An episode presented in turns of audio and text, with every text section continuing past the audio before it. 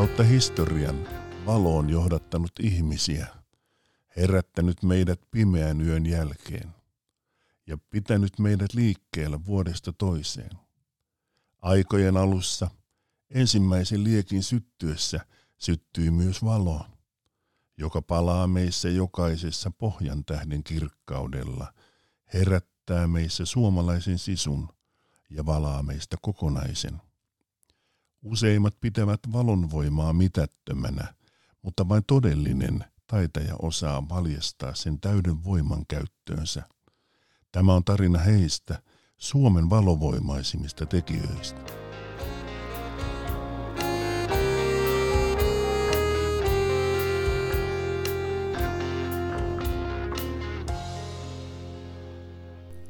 Moro kaikille ja tervetuloa kuuntelemaan Valopodia. Tänään kun me tultiin töihin, niin ajateltiin siinä, että millä ihmeellä sitä taas pärjää tämän Suomen pimeimmän ajanjakson yli. On pimeää, kun tullaan töihin, ja on pimeää, kun lähdetään töistä. Lisäksi yötä ainakin allekirjoittanut nukkuu aivan helkkari huonosti. Se on juuri näin. Aamulla siinä kanssa katteli auton ikkunasta pihalle ja totesi, että pimeä on taas ja mietin samaa hengenvetoa, että on se kiva töistä kotiakin, kun on taas pimeitä, mutta unen laatu on toinen asia, mikä kyllä selkeästi on niin kuin eri, eri tasolla kuin kesällä. Ja se sai mut miettimään, että meidän pitää ottaa tästä asiasta enemmän selvää. Ja tänään meillä onkin sitten aiheena terveellinen valaistus. Ja terveelliseen valaistukseen meillä on myös vieras, mies, joka kulkee vapaa-ajalla mieluusti kameran kanssa luonnossa – sekä tutkii vuorokausirytmiä ja tietää terveellisestä valaistuksesta sekä unenlaadusta kaiken. Tervetuloa Timo Partonen THLltä. Kiitos.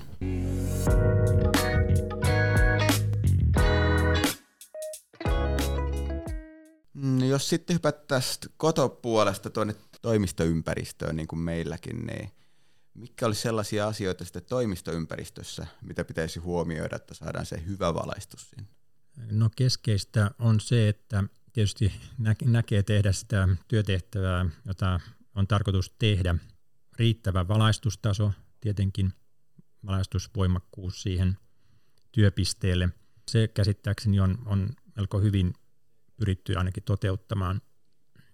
Ö, mutta tietysti sitä säädeltävyyttä ja joustavuutta siihen valaistukseen mm, mielestäni kannattaisi lisätä, että olisi niin kuin yksilöllisesti mahdollista säädellä sitä valaistustasoa. Siellä olisi tämmöinen perus yleisvalaistus tietenkin olemassa, mutta että sitä voisi itse henkilökohtaisesti säätää himmeämmäksi tai kirkkaammaksi.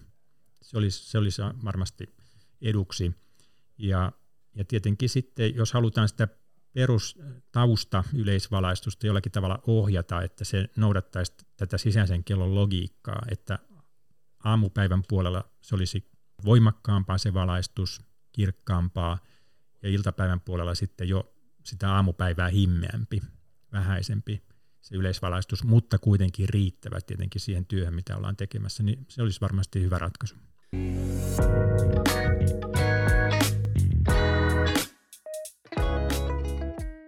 Tuossa ensimmäinen tuli mieleen semmoinen, muistan yhden kohteen aikoinaan kävin tekemässä valaistusmittausta yhdessä toimistossa – ja siellä tuli hyvin voimakkaasti esille se, että kuinka ihmiset eri lailla reagoi valoon. Osa koki kovin, kovin häikäisevänä, tai he sanoivat sen kirkkautena, mutta se oli häikäisevää valoa. Osa taas toivot, voi kun saisi lisää valoa ja kaikkea siltä väliltä, eli, eli hyvin laidasta laitaan.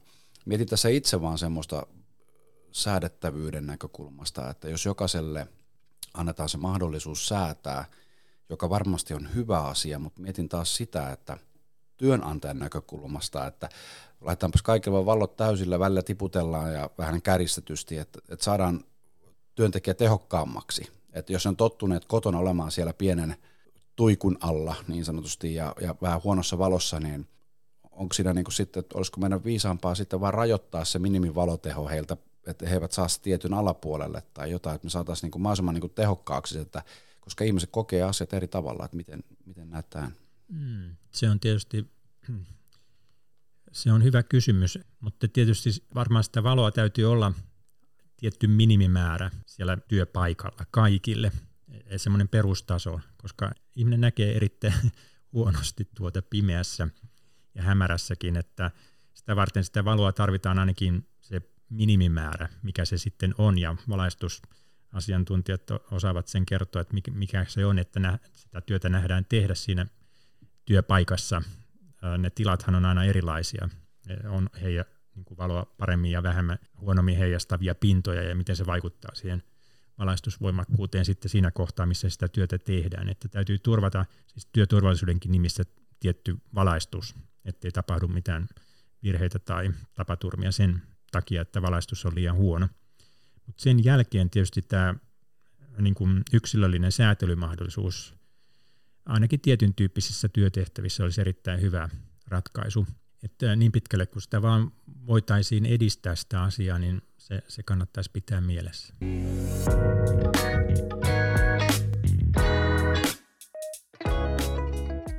No mitä sitten vähän päästiin jo kiinni, eli tietysti turvallisuus, mutta mitä muita niin kuin valaistuksen näkökulmasta, niin jos se on huonosti toteutettu tai liian alhaiset valaistustasot, niin mitä haittoja sen voisi nähdä niin kuin terveyden kannalta huonosta valaistuksesta? Joo, no tietysti äh, huono valaistus, varmaan se aiheuttaa niin kuin, mm, väsymystä. Tietysti sitä myöten voi tulla päänsärkyä, silmä ärsytystä tai tämmöistä niin kuin silmien väsymistä, kun ei oikein näe ja joutuu pinnistelemään ja ehkä työskentelemään sitten huonommassa työasennossakin vielä. Kaikki tämmöiset voi aiheuttaa sitten erilaisia vaivoja ja oireita. Ja niihin voitaisiin ehkä vaikuttaa ainakin osin valaistusta parantamalla.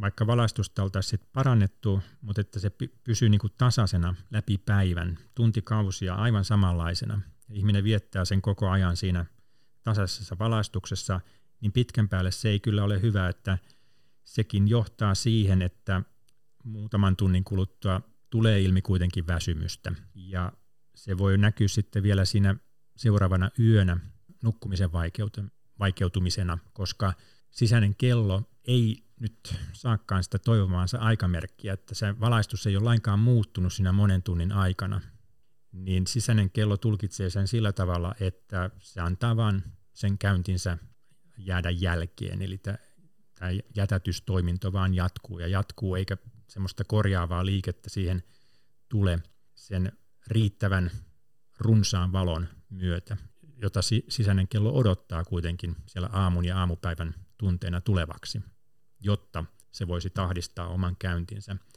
ja käydä säännöllisessä tahdissa ilman niin kuin voimistuvaa jätätystä. Ja yleensä kaikki keinot, millä päästään tähän sisäisen kellon toiminnan säännöllistämiseen, merkitsevät myös sitä, että unen laatu paranee, nukutaan paremmin. Ja kun nukutaan paremmin, siitä seuraa usein se, että toimintatarmoa on enemmän, jaksetaan myös liikkua enemmän, ja ehkä sillä tavalla, kun halutaan liikkua, ja ehkä jopa saavutetaan nämä liikuntasuosituksetkin. Ja sitten myös toinen vaikutus nähdään syömisessä, että huonosti nukuttujen öiden jälkeen ruokahalu pyrkii kasvamaan, koska nälkä iskee tavallista voimakkaammin. Ja petollisesti se nälkä iskee tavallista voimakkaammin siellä, vasta siellä illan tuntien aikana, jolloin sitten ihmisillä, jos on kova nälkä, yleensä he haluavat sen nälän tunteen nopeasti pois. Ja se tarkoittaa sitä, että jopa tiedostamatta, mutta usein ihan tietoisestikin sitten halutaan syödä semmoista ruokaa, missä on paljon hiilihydraatteja. Ja hiilihydraatit kuitenkin sitten virkistävät ja se saattaa sitten taas myöhentää sitä nukkumaan menoa. Ja se ei tiedä taas sitten ainakaan parempia yöunia. Kyllä, eli lumipalloefekti tavallaan menee molempiin suuntiin. Tuossa samassa aiheessa vielä ollakseen, niin aika sellainen tyypillinen tapa, että jotakin liikuntasuoritteita on joskus niin sanottuja mörkövuoroja. Ja se on semmoinen aika mielenkiintoinen efekti, että kun sä käyt harrastas liikuntaa ja se nyt loppuu vaikka kymmeneltä, niin kyllä siinä saa kello kolme vielä katsoa kelloa, että jaha, koskahan sitä saisi unen päästä kiinni, kunnes taas kello sitten herättää, että ne on kanssa aika epämieluisia tilanteita. Tätäkin on, on tutkittu tuota, tarkasti, että milloin tämmöinen rasittava liikunta, miten se kannattaisi ajoittaa, jotta saataisiin se looginen viesti sisäiselle kellolle. Eli tunnin liikuntasuoritus, joka on rasittavaa liikuntaa, nostaa sykettä ja hengästyttää, niin se kannattaisi ajoittaa sinne aamuun kello 7 ja 8 välille. Siinä on tämmöinen sopiva aikaikkuna. Silloin vuorokausirytmit aikaistuvat ja sisäinen kello poistaa sitä jätätystä. Tai sitten kello 13 ja 17 välillä. Siellä se tunnin liikuntasuoritus, rasittavaa liikuntaa, tekee saman, eli se aikaistaa sisäisen kellon vaihetta, kiihdyttää sen sisäisen kellon käyntiä, aikaistaa vuorokausirytmiä. Mutta muuna aikana vuorokaudesta tämmöinen tunnin liikuntasuoritus aiheuttaa jätätystä sisäisen kellon käyntiin. Sitä yleensä halutaan välttää. Eli ne rasittavan liikunnan aikaikkunat on tosiaan aivan siellä aamussa, no 7-8 välillä ja sitten kello 13 ja 17 välillä iltapäivästä. Eli tuosta voi niinku summata sen, että lopeta iltalenkit ja pistä aamulenkit siihen tilalle. Niin, esimerkiksi, tai sitten tosiaan työmatkaliikuntakin. Että jos työpäivät on sellaisia, niin voi, voi käyttää sen aamun tunnin työpaikalle menemiseen, miten sen sitten haluaa pyöräillä tai juosta tai mitä kukin haluaa tehdä. Ja sitten taas paluu töistä kotiin.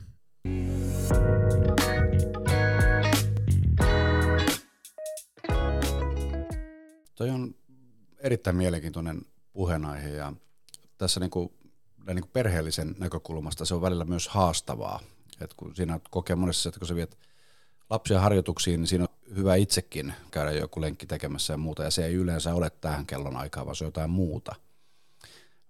Miten koet, että on, onko tähän niin kuin jotain lääkettä, vai onko se vaan sitten, se on vaan kestettävä se, että jätätystä tulee siinä kohtaa, vai mikä on niin kuin sellainen, niin kuin, mitä pitäisi tehdä toisin? Niin, no tietysti näitä urheiluharjoitusvuorojahan kannattaisi miettiä, että miten ne jaetaan ja minkä ikäisille ja missä järjestyksessä, että pikemminkin niin, että mitä nuorempi urheiluharrastaja, niin sitä aikaisemmin ne vuorot täytyisi olla. Tähän hän on tietysti koulumaailma etsinyt ratkaisua just, että voisiko heti koulupäivän päätteeksi olla näitä urheiluvuoroja sitten lapsille. Ja sitten aikuiset saisivat ne myöhäisimmät vuorot itselleen, koska sitten siinä tietysti aikuisten unentarve on, on pienempi kuin nuorten tai lasten unentarve. että sekin tietysti puoltaisi sitä järjestelyä, mutta et miten sen käytännössä sitten toteuttaisi. No, joka tapauksessa kaikille pätee se sääntö, että ei kiireellä kannata mennä nukkumaan. Sitten pitää osata sitä ajankäyttöä muuttaa tällaisten urheiluharrastusten tai muiden jälkeen siellä, kun pääsee kotiin. Että mitä sen, sen sitten enää ehtii tavallaan tehdä siinä illan aikana, jotta olisi mahdollisuus nukkua sitten kuitenkin riittävästi. Koska jos ei nuku riittävästi, niin se haitta näkyy sitten välittömästi seuraavana päivänä, että ollaan väsyneitä. Ja sitten ei ehkä jakseta sitten liikkua juuri sillä tavalla kuin halutaan ja ei jakseta keskittyä niihin velvollisuuksiin, oli se sitten koulua tai työntekoa, eikä saada sitä parasta irti itsestä. Ja sitten vielä tulee se, että huonosti nukuttujen jälkeen se syöminenkin muuttuu epäterveellisemmäksi. Että siinä moni haitta alkaa, alkaa kasaantua tämän, tämän takia, että sitä unta ei arvosteta. Valaistuksella vo, voidaan edesauttaa tätä tietenkin tätä, että tullaan väsyneemmiksi tai virkeämmiksi. Niin tietysti valaistus on yksi keino auttaa asiaa, mutta sitä valoa tarvitaan siellä tosiaan aamun ja aamupäivän aikana runsaasti ja sitten iltapäivän ja illan aikana yhä vähemmän ja vähemmän. Kyllä, eli sillä omalla käytöksellä sitten muuten siellä arjessa, että kuinka sen pelaa sen illan itsellään se, että sillä pystyy kuitenkin aika hyvin vaikuttaa vielä siihen lopputulokseen.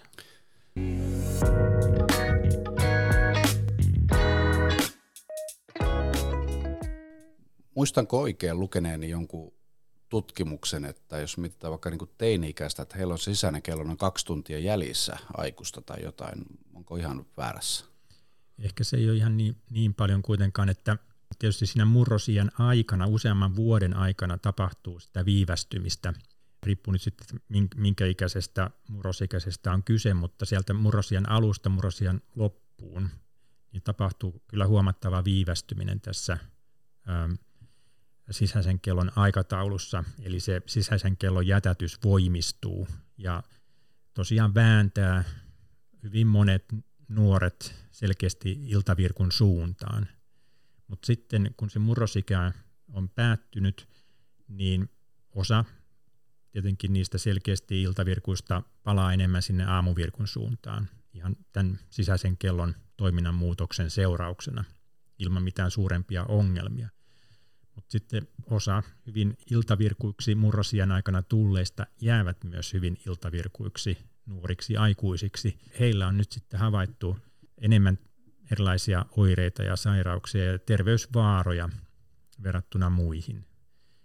Hyvin iltavirkuilla henkilöillä tämä sisäinen vuorokausi on pitempi kuin muilla. Eli semmoinen perusjätätystaipumus on suurempi kuin muilla. Ja ilmeisesti siihen liittyy se ongelma, mikä sitten iltavirkkuudessa on, että alkaa kasaantua näitä terveysvaaroja nimenomaan iltavirkuille verrattuna muihin. Että se kannattaa tämä huomioida. Se on tämmöinen tutkimuksen puolella, siihen ei oikein ole vielä löydetty selitystä, että miksi näin tapahtuu, mutta havaintoa on tehty siis lukuisissa tutkimuksissa useissa eri maissa hyvin samansuuntaisesti. Eli käytännössä niin kun, onko tähänkin se lääke, että pyrittäisiin näillä nuorillakin harrastukset ja liikunnat painottamaan sinne aamuun, jolla me saataisiin vähän niin kuin pakitettua siinä sinne aikaistukseen eikä viivästykseen. Joo, todennäköisesti näin. Siitä pari vuotta sitten Englannissa tehtiin nimenomaan yksi hy- erittäin hyvä tutkimus, siis pieni tosin, että siinä oli vähän yli 20 henkilöä mukana, mutta kaikki oli selkeästi iltavirkkuja, nuoria, vähän yli 20-vuotiaita. Niin toise, jaettiin kahteen ryhmään. Toiselle annettiin useampi ohje, miten rytmittää päivää, siis mitä tehdä päivän aikana. Ja toiselle ryhmälle annettiin vain yksi ohje. Ja se yksi ohje oli, että syö lounas aina suunnilleen samaan aikaan päivästä. Ja kolme viikkoa piti noudattaa näitä ohjeita. Siinä toisessa ryhmässä, joka sai useita ohjeita, oli, oli tämä aterian rytmi, eli syö aamiainen mahdollisimman pian heräämisen jälkeen, lounas aina samaan aikaan päivästä ja se päivällinen ennen kello 17 vai 19, no joka tapauksessa, ei, ei liian myöhään illasta.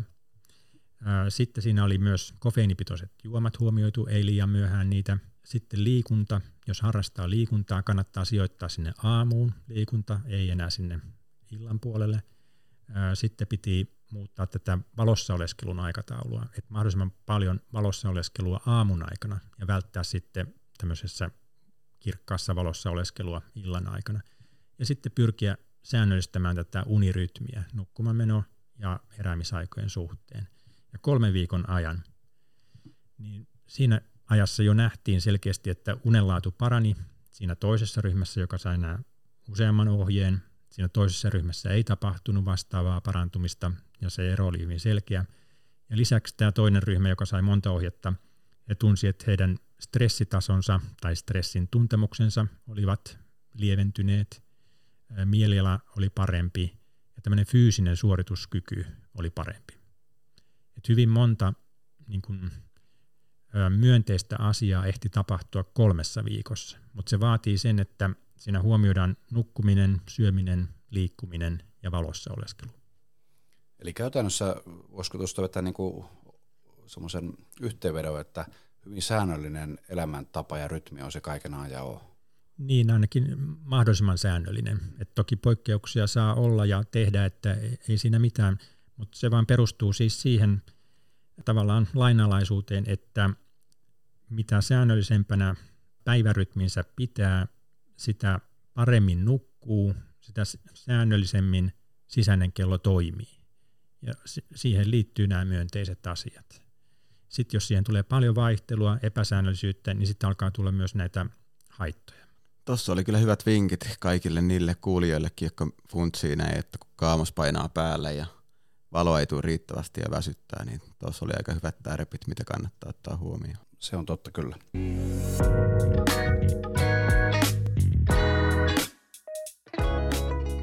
Ollaan puhuttu siitä äskettäin, että, että mitä niin kuin, jos on huono valaistus, mitä syntyy ja tapahtuu siitä tai mitä haittoja siinä on. Varmaan sitten kontrasti on yksi sellainen, jos on voimakkaita kontrasteja, niin silläkin on varmasti omat haittaansa. Mutta jos mietitään taas sitä, että meillä on niin kuin oikeasti harkittua ja laadukasta valaistusta, niin mitä hyötyjä sä koet, että niillä pystytään terveysvaikutteita ylipäänsä niin kuin saavuttamaan? hyvällä valaistuksella, no selkeästi semmoisena hyötynä on vireystilan kannalta se, että ihminen pysyy virkeämpänä eikä tule väsyneeksi silloin, kun ei pitäisi. Eli ongelmahan sitten usein on, että työtehtävissä saattaa tulla väsymystä tai vaikea keskittyä, vaikea muistaa asioita, tarkkaavuus saattaa heikentyä, huomiokyky kaventua. Näitä haittoja pystytään jonkin verran ainakin hyvällä valaistuksellakin vaimentamaan. Kun pidetään vireystaso sopivan vaihtelevana, siis ei ole tarkoitus tietenkään pitää ylivireänä ketään liian pitkiä aikoja, vaan että siihen vireystasoon saa tulla vaihtelua päivän mittaan, mutta sillä tavalla, että siitä ei tule sitä haitallista väsymystä esille, niin valaistus voi tukea sitä. Hyvällä valaistuksella tämä voidaan, voidaan kyllä saada aikaan. Ja tietenkin sitten vapaa-ajan puolella myös yhtä lailla. Jo se, että se valaistus on hyvin suunniteltu ja näyttää kauniilta silmään ja on miellyttävän, niin totta kai siinä on myös se psykologinen kerros, että, että on, on mukavaa ja se motivoi. Että täällä on mukava olla ja tehdä niitä asioita, joita haluaa tehdä. Sitä ei pidä tietystikään unohtaa, mutta fysiologisella puolella on nimenomaan se selkeä vaikutus sinne vireystilaan välittömästi, mutta sitten tietenkin hyvässä valaistuksessa, jos sitten oleskellaan töissä ja kotona päivästä toiseen, niin se tuo myös sen vaikutuksen sinne sisäiseen kelloon.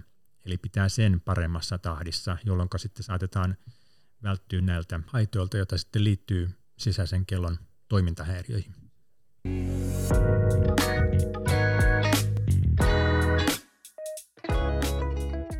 Ja varmaan tuo psykologisella puolella on sitten vielä kaikki turvallisuus ja, ja turvan tuntuu ja tämmöinen, että kun sulla on hyvä valaistus siellä, niin et koe pelottavia asioita ja kaikki tämmöiset. Siellä on varmaan niin tosi, valolla on iso vaikutus ja merkitys varmasti meidän kaikkien elämään. Kyllä, joo. joo. Sitten tietysti tämä turvallisuusnäkökohta tulee varmaan enemmänkin, no tietysti työturvallisuusnäkökohta on aina olemassa, että täytyy se työ saada tehdä turvallisesti, ettei tapahdu mitään tapaturmia tai tämmöisiä virheitä, jotka voisivat johtaa sitten tapaturmiin tai onnettomuuksiin. Mutta sitten tietenkin yleisesti julkisilla paikoilla valaistuksella voidaan, voidaan sitä turvallisuutta lisätä, että ihmiset uskaltavat liikkua ja näkevät ja voivat liikkua tietyissä paikoissa turvallisesti. Niin onhan sillä tietysti iso merkitys ja tietenkin liikenne on oma asiansa liikenneturvallisuuden kannalta. Täytyy olla valoa riittävästi, jos nopeudet on suuria tai risteäviä teitä tai paljon liikennettä, niin se tietysti täytyy huomioida myös. Kyllä.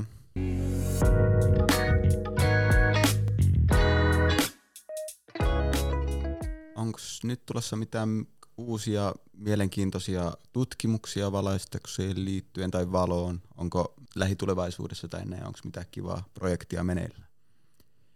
No itse keskityin tota, tutkimaan näitä suomalaisen aikuisväestön terveystutkimuksia, nimenomaan näitä kaamosoireita, miten ne liittyy muuhun terveyteen, univaikeuksia, mitä terveysilmiöitä, haittoja tai myös hyvin nukkumiseen liittyviä hyötyjä nähdään valaistuksen puolella.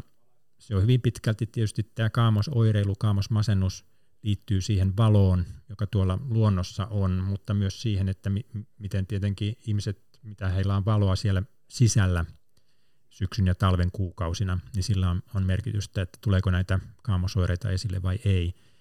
Maailmalla juuri näitä erilaisia valaistus hoitoratkaisuja näytetään nyt tutkittavan hyvinkin intensiivisesti.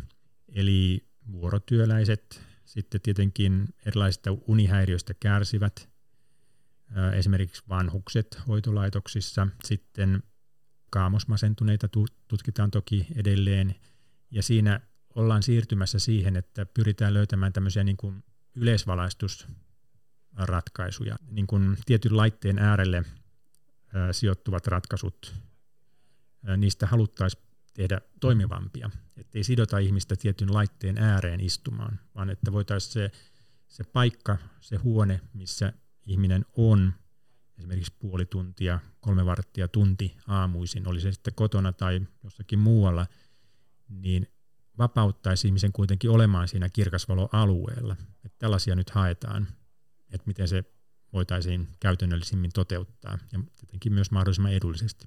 Eli integroidaan ympäristöön käytännössä sitä oikeanlaista terveellistä valonlähdettä. Niin, kyllä. Sitä ohjattavuutta varmasti.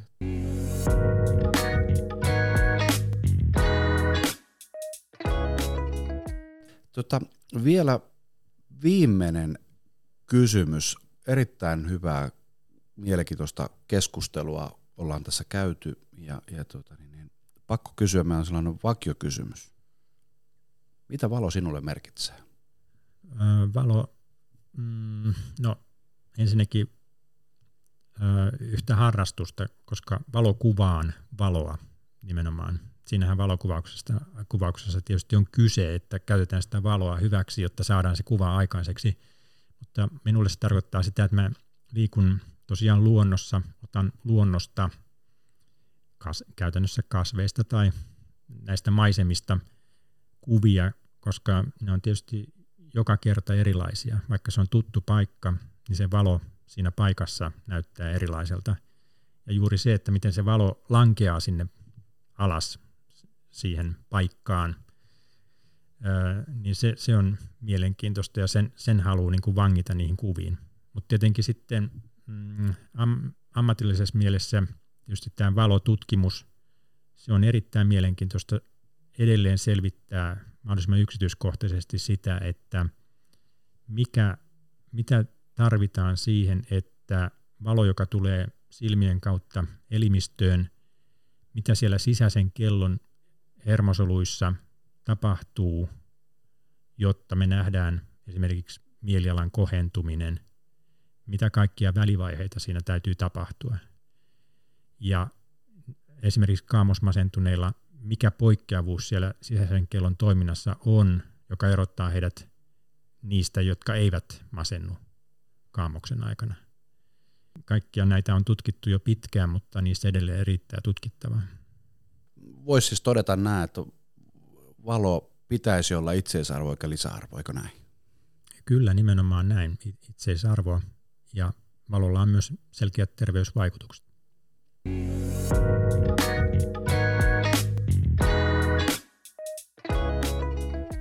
Kiitoksia Timo haastattelusta.